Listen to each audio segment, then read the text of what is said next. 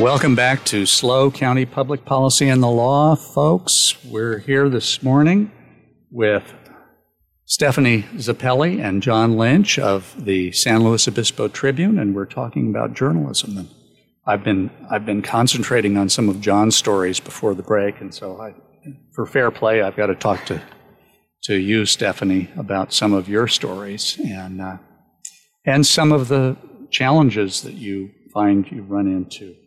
We talked a little bit about your story uh, that was on Thursday about the plane that had an emergency landing at uh, King City, but there were also a whole bunch of stories that I thought were real interesting. There was Sensorio in Paso Robles to unveil two new light installations celebrating fourth anniversary. And most, I don't think a lot of people know what Sensorio is, so maybe you should describe it for them. Yeah, it's uh, in Paso Robles. It's a art installation. It's like this field of um, basically light. It's quite beautiful. But how that story came about is um, every reporter at the Tribune has a day of the week where we cover breaking news. So on that day, if um, you know we get a news release such as that one, you know we'll write it up into a, a, little story. So that's where stories like that and the the plane story come from. So this was this was a an important story, but it was all uh, something that came to you in a news release. Yeah. And where where did it come from? It came from uh, Sensorio, from the exhibit itself. Okay. Yeah. And and there's photos if you if you log into uh, sanluisobispo.com, and we're going to talk about how the paper got that website. By the way, that web address. Um, I uh, I think you're going to really like the photos. But what what also interested me was that the editor of the paper took all the photos. Oh yeah, uh, Joe Tarica. I yeah. think he's been there a few times and has had the chance to take photos. So these were file photos that he yes. from prior years. Okay. Yeah. Okay. And um, so you must have been on uh, on call for today. Yeah, Wednesday is my breaking news day. So. And it all got published. Yeah. okay. Okay. Um, and you you had a uh, big story on the new type of prom. Pride Prom gives LGBTQ students a safe space to celebrate their identity. How did that story come in? Yeah, so um, Pride Prom is being organized by Art and Soul SLO. They're a nonprofit in SLO County. They focus on hosting uh, LGBTQ events, related events, or art events. Um, and the Gala Pride and Diversity Center and SLO, they work together to organize Pride Prom. And I've interviewed the Art and SLO founder before for uh, a different story. And so she already had my contact info and she reached out to me and asked if I would cover it. So well, I did. And it's a long and complex story. Um, I, I, think people will be interested to read it, uh, no matter what their views are. So I hope so. I, it sounds like it's going to be a really fun event and really supportive of these students. Well, good.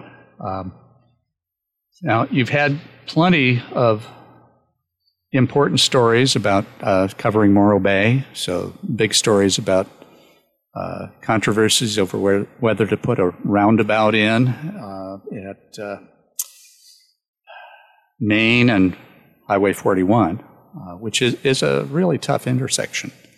Um, did, was that one where you attended the meeting and heard all of the arguments and, and were able to interview people before they took off? Yes, um, I got to attend that meeting. It wasn't a city council meeting. It was like a the public can show up. Public Works uh, gave a presentation on the different project options, and then folks could kind of raise their hand and, and share um, share their thoughts on it. So I got to attend that. And, I promised to tell you how the Tribune got sanluisobispo.com. In the early days of the internet, there was a uh, fellow who worked at the Tribune who was their IT specialist. And he said, You've got to get this name because the city of San Luis is going to, you know, grab it if you don't get it. And uh, so he, he did that for the Tribune. So if you want to go to the San Luis Obispo Tribune, folks, go to sanluisobispo.com. Um, he's now living in Guadalupe. Oh, really? Yes. Uh, he was there before Knight Ridder took over the paper. Now, uh, you you had some interesting uh, articles, Stephanie. I thought on the uh, election in Paso Robles, and in fact, we had uh, both of the candidates on this program uh, to talk to listeners and give them their best pitch for why they should get elected. Uh, Kenny Enney, great name for politics. I mean, you can't forget it. And Angela Hollander, a, a wonderful name, but you know, it doesn't roll off the tongue as quick as Kenny Enney.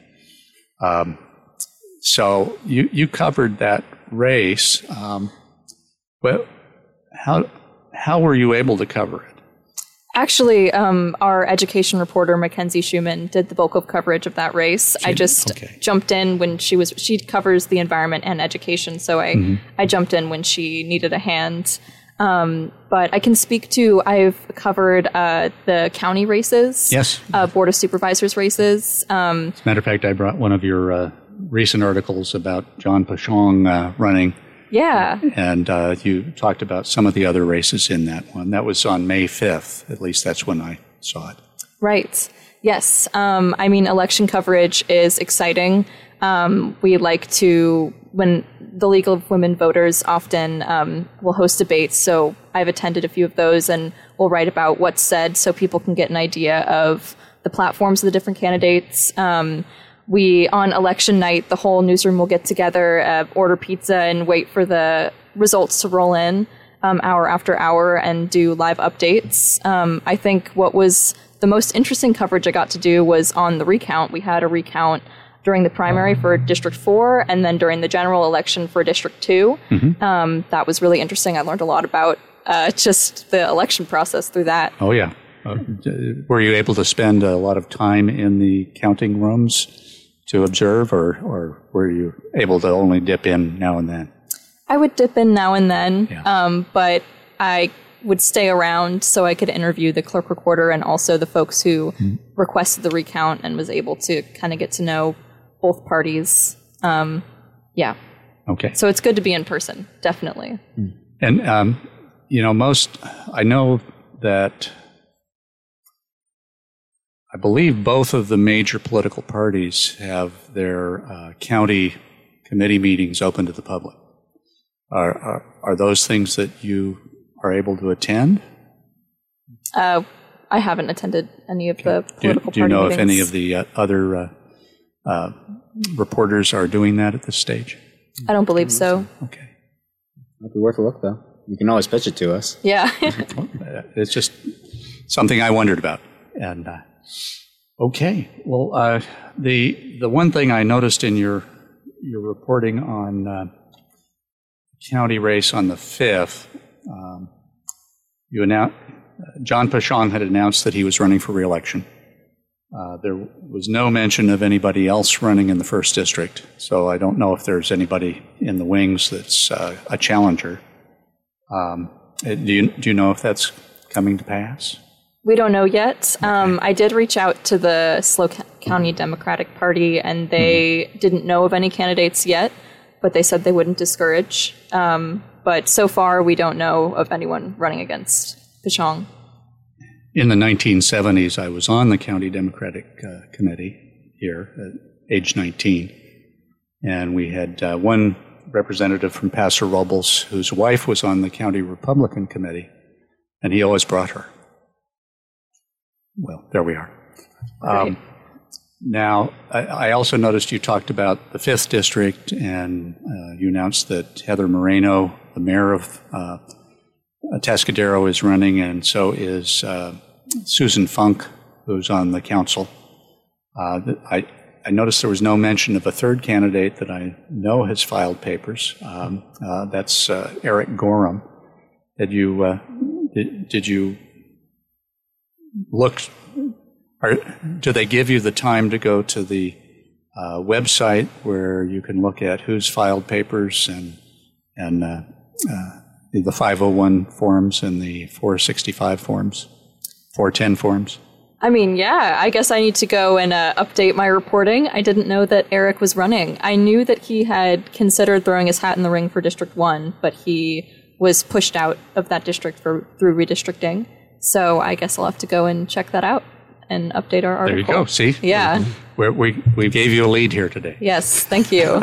Always good to have a lead. Always love the feedback process. Yes. He's already been on this program uh, oh, really? to tout his race. Uh, Okay. and all the other two have been invited, and uh, one of them has reserved a time, and I expect the other will soon.